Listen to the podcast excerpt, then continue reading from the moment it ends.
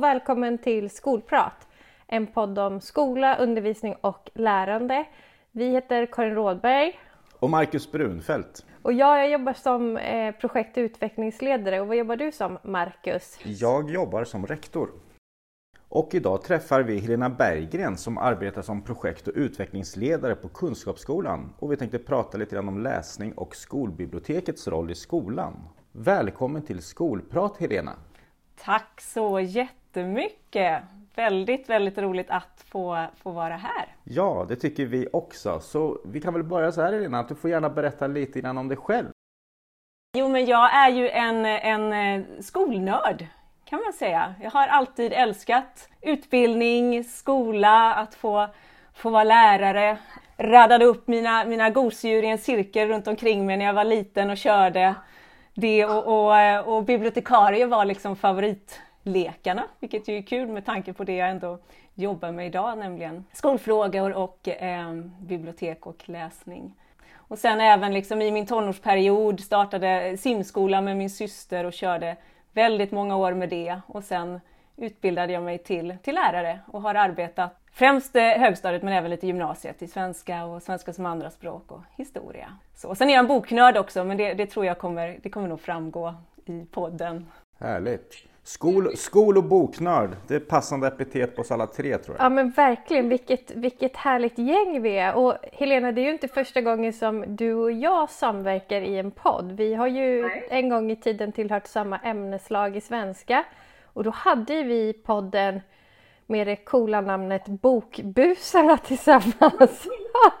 det stämmer. Kommer du ihåg varför vi startade Bokbusarna? Det var ju du och jag och sen var det ju eh, en massa andra svensklärare på skolan. Eh, men varför, varför, varför startade vi igång det här? Alltså, som jag minns det så tror jag att det var att vi kände en liten frustration först, att vi hade en massa elever som kom och ville ha boktips.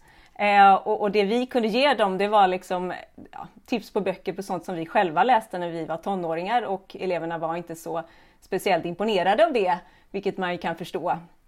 Så vi kände väl att vi måste ju eh, snäppa upp. Eh, vi, vi, vill kunna lite, vi vill kunna ge dem bra och, och eh, intressanta och nya tips. Eh, så då började vi läsa ungdomslitteratur tillsammans och prata om det. Eh, och sen så såg vi väl någonstans potentialen i det. Titta, här kan vi göra någonting jättespännande i undervisning eh, om vi faktiskt börjar spela in. Sen bjöd vi in elever så elever också läste samma titlar eh, och sen diskuterade vi det tillsammans. Och det, ehm, det gav ju snurr, så som jag minns det. det, det liksom, biblioteket levde upp eh, och vi fick en väldig läslust och väldigt många av våra elever var faktiskt intresserade av de här böckerna som, som vi, som vi läste presenterade. Ja, men jag minns det också eh, precis så som du, att vi fick snurr. Och, eh, så ett tips då, lyssna på Bokbussen om ni vill höra 30-plussare prata om ungdomslitteratur och hur det var att vara ung. Och... Ja, den var ju väldigt hjärtlig om inte annat. Om den kanske inte var så proffsig, men hjärtlig podd. Absolut! Men det är inte därför du är här idag. Vi ska ju prata med dig om ja, men läsning och skolbibliotekets roll i skolan. och eh, vi kan väl börja med en sån nyckelfråga. Varför är skönlitterär läsning så viktig? Men jag tänker om vi, om vi bortser från liksom fördelarna när det kommer till, till förbättra eh, läsförståelse och, och läsförståelsestrategier och de där delarna så tänker jag att att den skönlitterära läsningen, eh, ja, men som, som allt berättande, det, det hjälper oss att, att, vidga vår världsbild helt enkelt. Eh, inte bara någonstans bejaka och bekräfta det vi redan tror utan att vi faktiskt får, får vidga, eh, tänka nytt och tänka annorlunda. Eh, och eh, bredda föreställningsvärldar som jag, Judith Langer beskriver, det tycker jag är väldigt fint, fint beskrivet. Eh, och det, det är ju en väldig klyscha som sagt och, och någonstans prata om, om läsande som att resa, men det är ju faktiskt det det, det är. Det, det, är att resa. Man kan resa i tid och man kan resa i eh, geografin till olika platser, in i liksom olika livsvillkor, in i andra kroppar. Eh, och då tänker jag att just liksom skönlitteraturen som medium har liksom, är extra bra på just det där, att liksom resa in i, in i tanken, in i hjärnan. Liksom på, på andra, andra människor. Eh, samtidigt som också skönlitteraturen har eh, potential att få en att känna att vi är ganska lika ändå. Att man också kan läsa kan läsa liksom en, en dikt från en man som har skrivit på, på 1400-talet och jag kan faktiskt känna igen mig. Eh, det är ju jättefascinerande som, som kvinna 2021 liksom, och känna att titta, här är en person som har tänkt liknande tankar om livet som, som jag gör nu. Eh, på det sättet är också skönlitteratur fantastisk, tycker jag. Ja men gud vad poetiskt du beskriver det. Jag måste börja läsa mer, tänker jag. Läsa mer ska man göra, ja men precis. Det är ju ja, det är ett utforskande som aldrig blir klart heller. Det, det, för någonstans, det, det, det räcker med att en till människa har läst samma, samma bok och så pratar jag med den personen och så får jag en helt annan bild av det jag har läst. Eh, och det är ju också någonting, liksom, att lära sig det. Ja. Och jag tänker när man läser en bok som sen blir filmatiserad, då kan man ju bli så gruvligt besviken för då har man byggt upp sin föreställningsvärld om hur den här personen är och ser ut och, och sen så bara, nej, det var ju inte alls så den här personen såg ut i mitt huvud. Just så här, att man kan, det är så fantasieggande att läsa och föreställa sig karaktärer.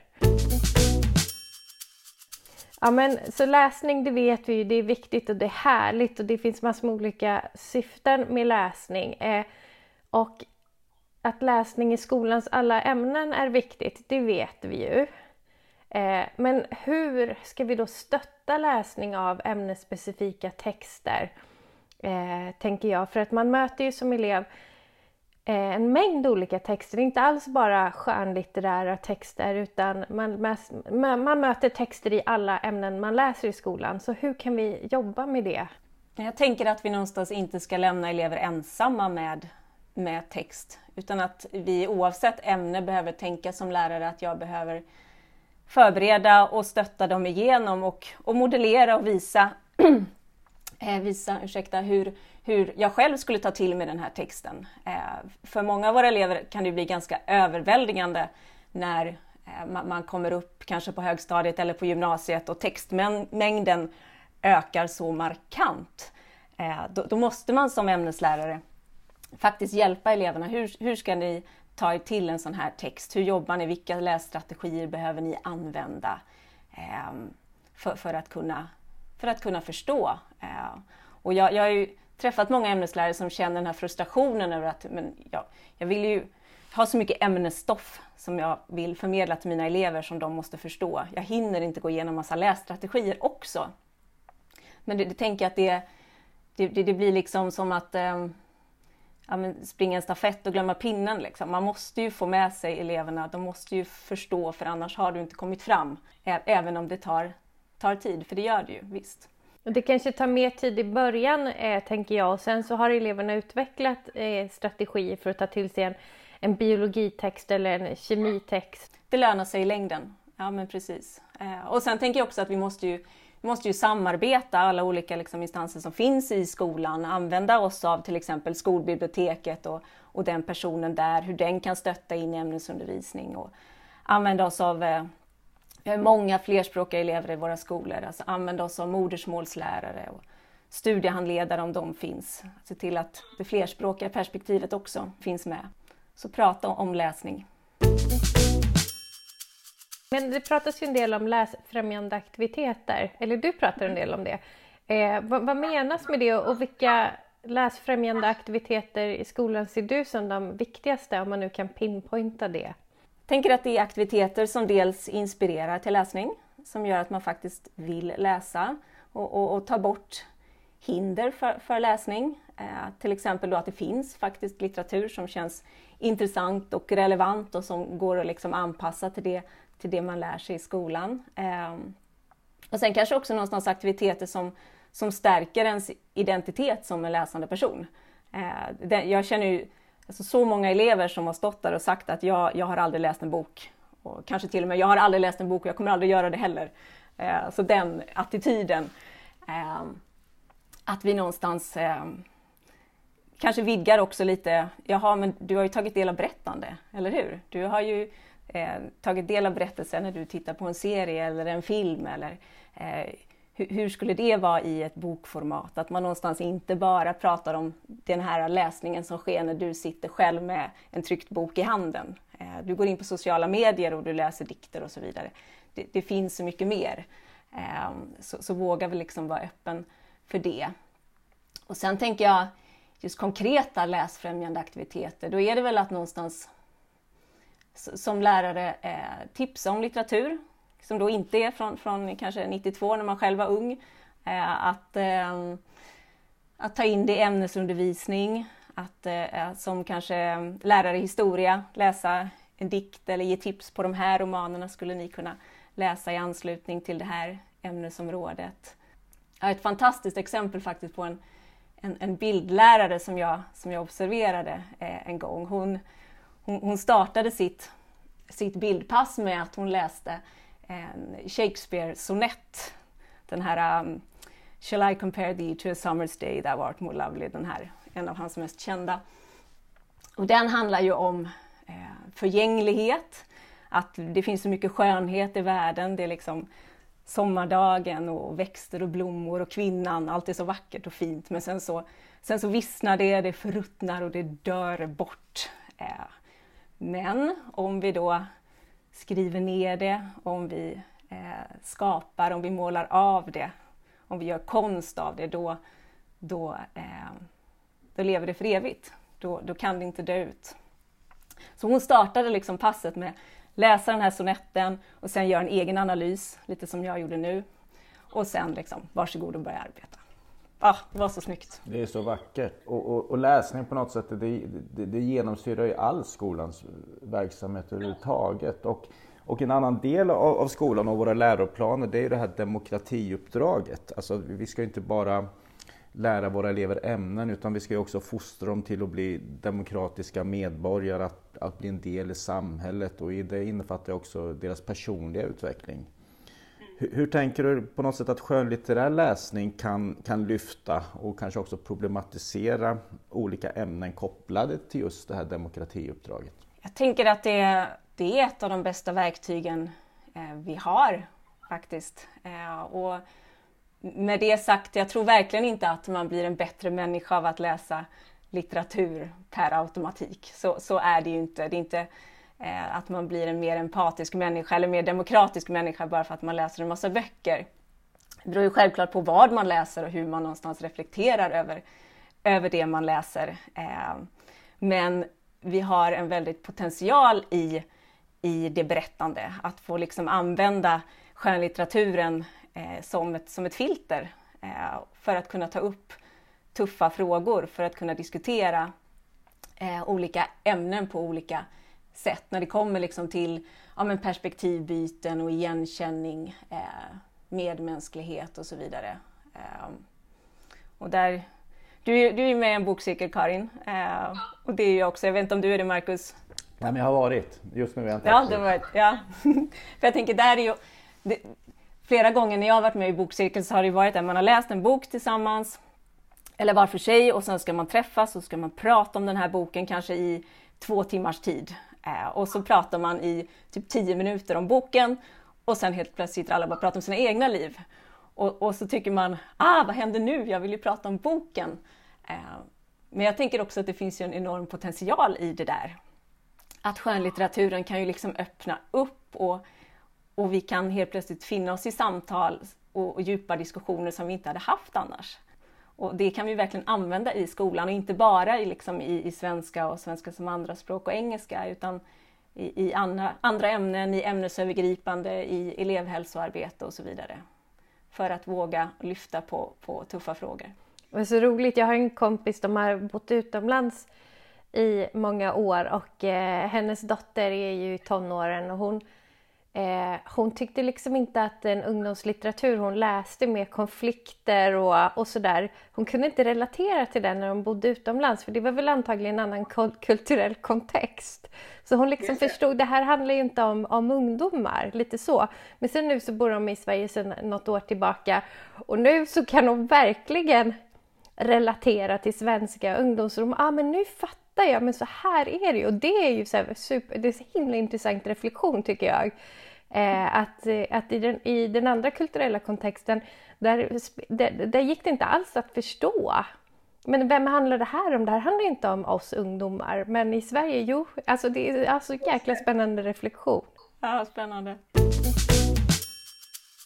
bara en tanke till, just det här med att vi måste reflektera över det vi läser, för vi måste ju också uppmärksamma våra elever kring att, att berättelser kan ju manipulera oss och förföra oss. Det kan ju verkligen inte bara i liksom det som vi tänker är det goda syfte, eh, utan att vi måste hela tiden någonstans reflektera över det vi läser oavsett.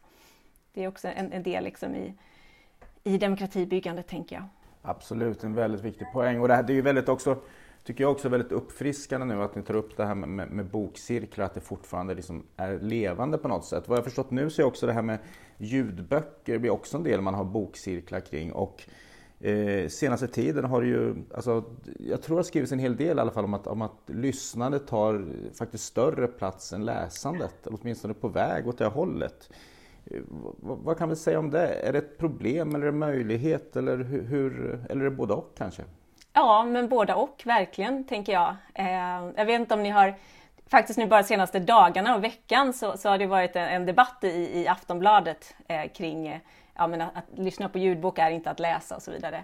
Eh, och jag tänker i, i ett skolsammanhang så måste man ju någonstans hela tiden tänka vad är syftet med, med läsningen? Är det är det att eleverna ska eh, lära sig avkoda? Är det att de ska träna läsförståelse? Är det litteraturförståelse? Är det det här som vi pratade om innan, att, att problematisera ett visst tema? Eller är det identifikation och så vidare? Vi behöver liksom tänka, vad, vad är poängen med, med den här lästräningen som, som vi gör? Eh, våra elever måste ju lära sig att läsa tryckt text. Så är det ju. De, de, måste ju kunna avkoda, det kommer vi ju inte ifrån någonstans. Eh, men, men, samtidigt så är ju lyssnandet, ljudboken eller liksom lys, eh, lästa, inlästa läromedel eller, eller den typen av texter ett, ett fantastiskt verktyg för många för att faktiskt kunna ta till sig ämnesstoff och, och även kanske litterära upplevelser på olika sätt. Så att det är ju liksom, eh, ja inte, inte, inte jag kan bli lite irriterad på att det, det blir liksom sådana hierarkier, vad som är, dels vad som är rätt litteratur att läsa eh, och sen nu då hur man ska läsa. Eh, jag tänker i skolan så måste vi ju ge, det här är utbudet, det finns massa olika sätt att ta till sig en berättelse eller ett, ett fakta. Eh, och ja, och dessutom göra det tillgängligt för alla dessutom. Så, så tillgängligheten ja. blir... Ja. Det låter lite som att både ljudböcker och det, och det skrivna ordet att det måste nästan gå hand i hand för, framåt, att vi måste se det så mer. Ja, ja men verkligen. Och på något sätt så fanns ju ordet, det talade ordet innan det skrivna ordet och det ska vi inte heller komma ifrån att vi alla härstammar ifrån en muntlig tradition där man liksom ja, satt tillsammans runt elden Eh, och lyssnade på berättelser och de här berättelserna levde vidare i generationer för man var tvungen att komma ihåg dem för det gick inte, det fanns inga bokstäver, det gick inte att teckna ner det. Eh, och det, det, får vi inte heller glömma bort att det finns något fint i lyssnandet, tänker jag.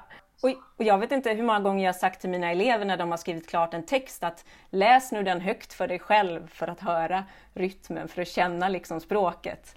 Och jag vet när jag jobbade med litteratur eller diktanalys, det är någonting som eleverna ofta så här, inte älskar i skolan. Ja. Eh, och det där är ju ett problem, eh, för man vill ju att de ska förstå att det är ju inte det här som står på pappret, utan det ska ju upplevas. Det ska ju höras. Eh, och då körde jag, jag gillar Kent, så då så körde jag en Kent eh, eh, låt, fast de fick inte lyssna på den utan vi läste den och de jobbade med den och sen i slutet av undervisningsmomentet så lyssnade vi på den och då var det någonting som liksom så här, aha!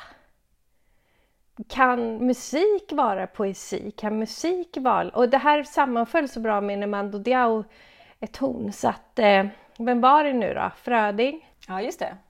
Just det. Eh, eh, så det var så himla klockrent så eh, och då, jag tror att de vidgade sitt begrepp av vad, vad poesi eller diktning, lyrik kan vara liksom. Att det här ska ju fan upplevas. Det är inte döda ord på ett papper, de måste höras.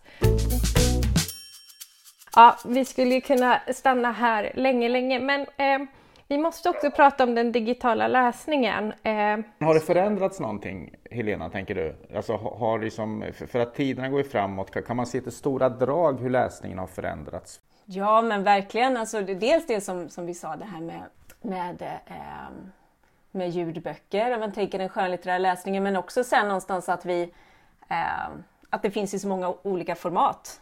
Eh, att, att, att berättelser, det, det omstöps. Eh, det, som du säger Karin, det blir en, det blir en film av det, det blir en, en serie av det. Eh, det finns ja, men det, fanlitteratur och fanart och sånt där. Eh, det tycker jag är superspännande. Jag har ju mina barn nu som är 9 och 11, vi läser Harry Potter och så börjar vi söka liksom information, vad finns det för liksom fanlitteratur och så vidare. Det finns ju hur, hur mycket som, som helst. Eh, att vi någonstans nu inte bara liksom konsumerar litteratur utan vi kan ju vara med och producera och kanske få en jättestor liksom, målgrupp som är intresserade av, av att liksom bara hänga i det här liksom, textuniversum som, som finns eh, kring olika karaktärer och olika världar. Och det, det kan man ju verkligen jobba jättemycket med i skolan, tänker jag. Eh, ämnesövergripande och för, för att skapa, skapa intresse. Eh, så så dels, dels den delen och sen det här som eh, vi också sa innan att det faktiskt är en liten boom. Det är fler som är intresserade av bokcirklar, av att eh, shared reading, av att diskutera litteratur tillsammans, att vi kommit tillbaka mer till det där att det är en gemensam aktivitet faktiskt. Att det inte är den här liksom enskilda läsningen bara, utan att vi, vi gör det tillsammans. Jag har ju, jag vet inte om ni har Storytel, men de har ju lagt till en funktion i sin, när man lyssnar på en ljudbok, så överst så står det så här hur många andra människor som lyssnar samtidigt som du gör. Så det kan vara så här, jag lyssnar på Binas historia och så står det så här 410 andra personer lyssnar samtidigt. Och, och det tror jag, det är ju liksom med det syftet att man ska känna den här, åh, vi, vi tillsammans gör, gör det här liksom. Eh, ja. Eller det motsatta, om man lyssnar på någon där det står ingen lyssnar. Utbudet växer men läser vi mer idag eller läser vi mindre? Eller tar vi del jag av tror, texter mer? Ja, jag, jag, tror att det är så att eh, det inte har skett någon större förändring i, eh, på, på, ganska länge. Däremot så har liksom de här grupperna som läser lite eh, de, de, läser verkligen mindre idag och de som läser mycket läser mer. Men vi har fortfarande en procent, vad det nu är, typ 30 har jag i mitt huvud, eh, som inte läser alls. Eh, som verkligen inte har det som en del liksom av vad de vill lägga sin, sin fritid på helt enkelt. Därför det kanske erbjuds andra alternativ som de föredrar. Eh, och där har ju skolan, där måste ju skolan och lärarna ha en nyckelroll, alltså verkligen i det här. ja, så är det Ja. Och då tänker jag också med det här gemensamma att någonstans låta, att använda sig av det. Att eh, högläsning till exempel, det är ett fantastiskt sätt att, att få gemensamma referensramar, att faktiskt tillsammans delta i en, i en upplevelse. Eh, och att vi inte får glömma av att det, det kan vara viktigt att använda långt upp i, i åldrarna. Så fortsätta med, med att eh, ge, ge, ge litteratur till, till elever på det sättet. Jag önskar att våra lyssnare kunde se dig när du pratar om det här Helena, för du ser så himla lycklig och engagerad ut. jag säger det, jag är ju en boknörd. Jag tycker att det är jätteroligt. Verkligen, du är verkligen en boknörd. Och det är en fantastisk känsla när man, man, man, känner att man har fått en elev att förstå liksom glädjen, i, glädjen i läsning.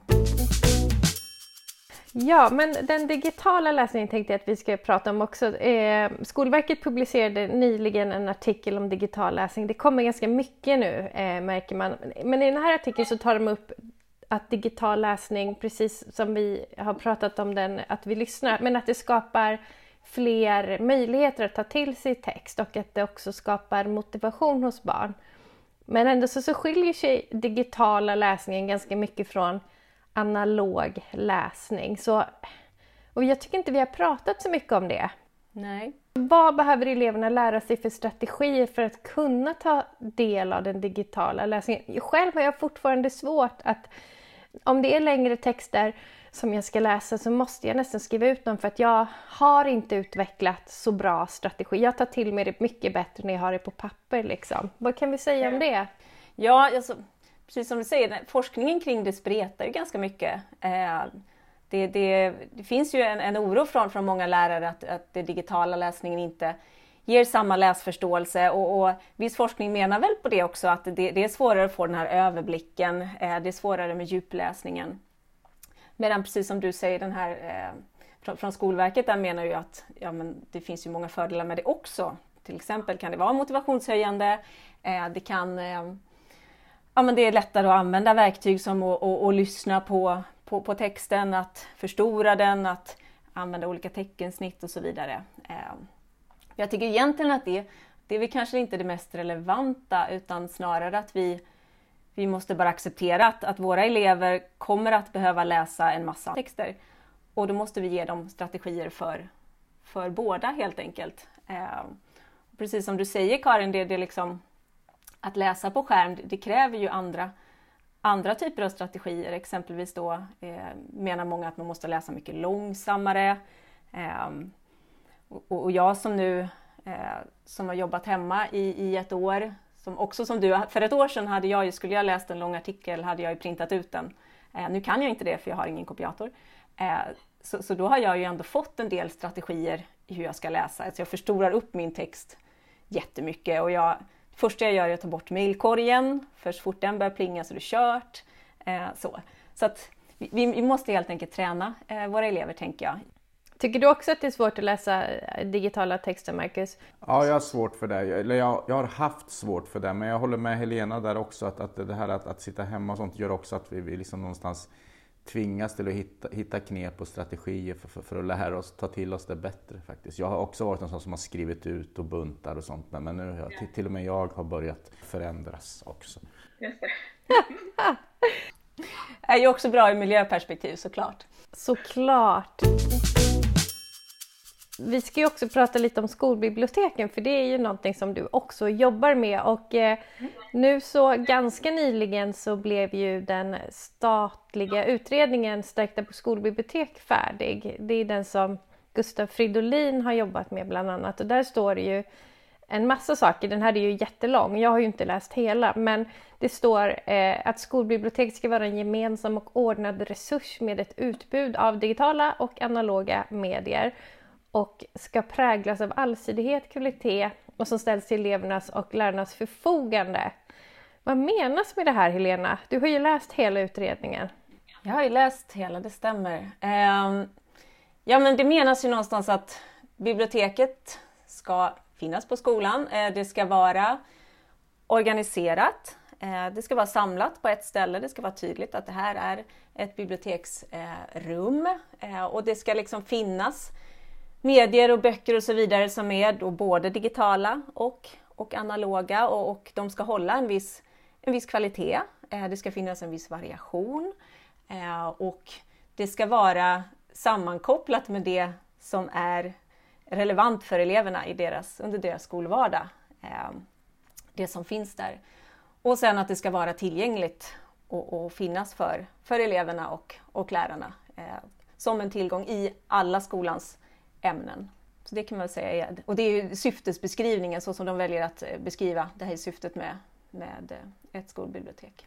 Då kanske det blir ett uppsving för yrkeskategorin skolbibliotekarier med andra ord? Ja, precis. Det, det är också en del av utredningen där att, att man vill att huvudmannen ska sträva efter att det ska vara en utbildad eh, skolbibliotekarie på, på varje skola. Du, men vad tänker du om utredningen då? Du, vad tycker du är positivt och vad, vad går att genomföra eh, och vad tänker du kan bli svårt att genomföra?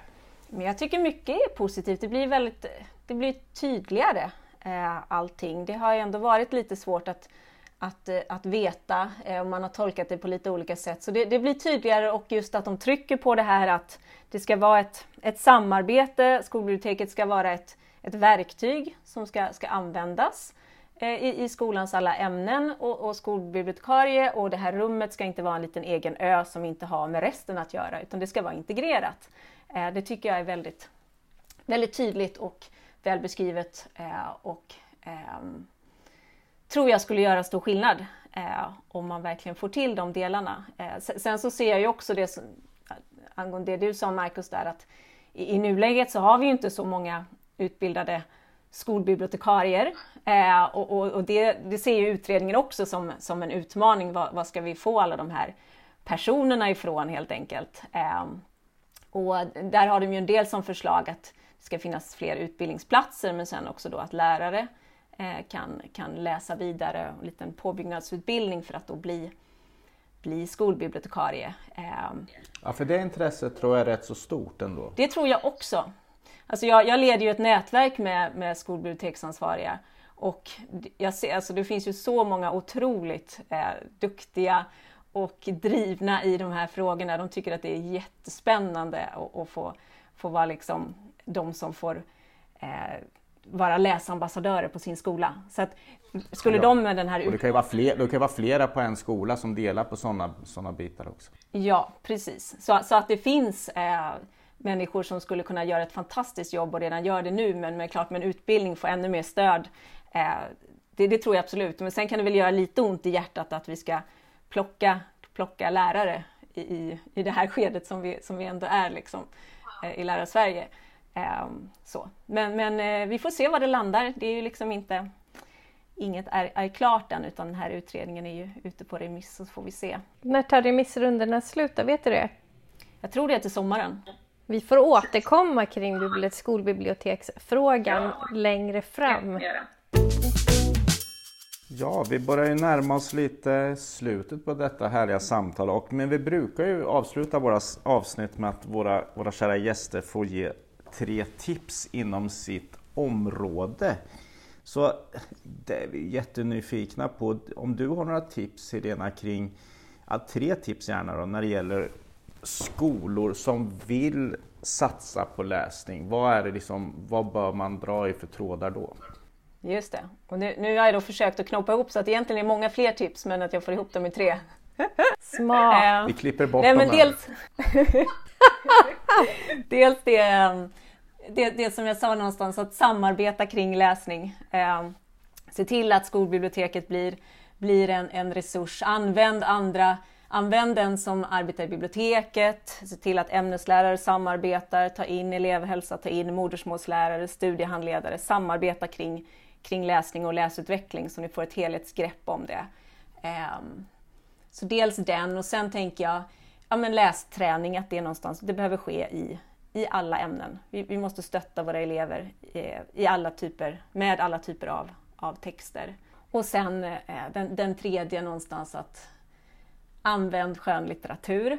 Eh, att eh, låt det bli liksom någonting gemensamt och, och skapa möjligheter till samtal, högläs, eh, förmedla glädjen i att, att, att tillsammans ta del av, av berättelser. Vi fick ihop det där till 11 tips Helena, men, men om, om vi sammanfattar Ja, yes. skulle man kunna säga att det handlar om samarbete och att, att vi ser läsning som hela skolans angelägenhet i alla fall. Något sånt. Ja, precis så. Strålande! Det är ju nästan helg. Vad, vad ligger på din läs... eh, Har du någon bok på bordet? Ja, nej, jag håller faktiskt på nu och läser The Cursed Child, alltså eh, sista Harry Potter, eller det här manuset för, för mina söner och kämpar med att, att få dem att eh, klara av just ett manus. Det, det, det är en liten utmaning, men, men det, det ser jag fram emot att få lite tid med dem att läsa. Härligt! Stort tack Helena för att du var med eh, och eh, ja, eh, jag blev lite sugen på att ta upp min bok som jag har kämpat med ett tag här. Det ska du göra i helgen faktiskt. Det låter bra det. Ha det bra, tack så mycket! Stort tack Helena! Samma. hej! hej. Hej! Skolprat är en podd om skola, undervisning och lärande med oss Karin Rådberg och Och Marcus Brunfeldt. på Kunskapsskolan.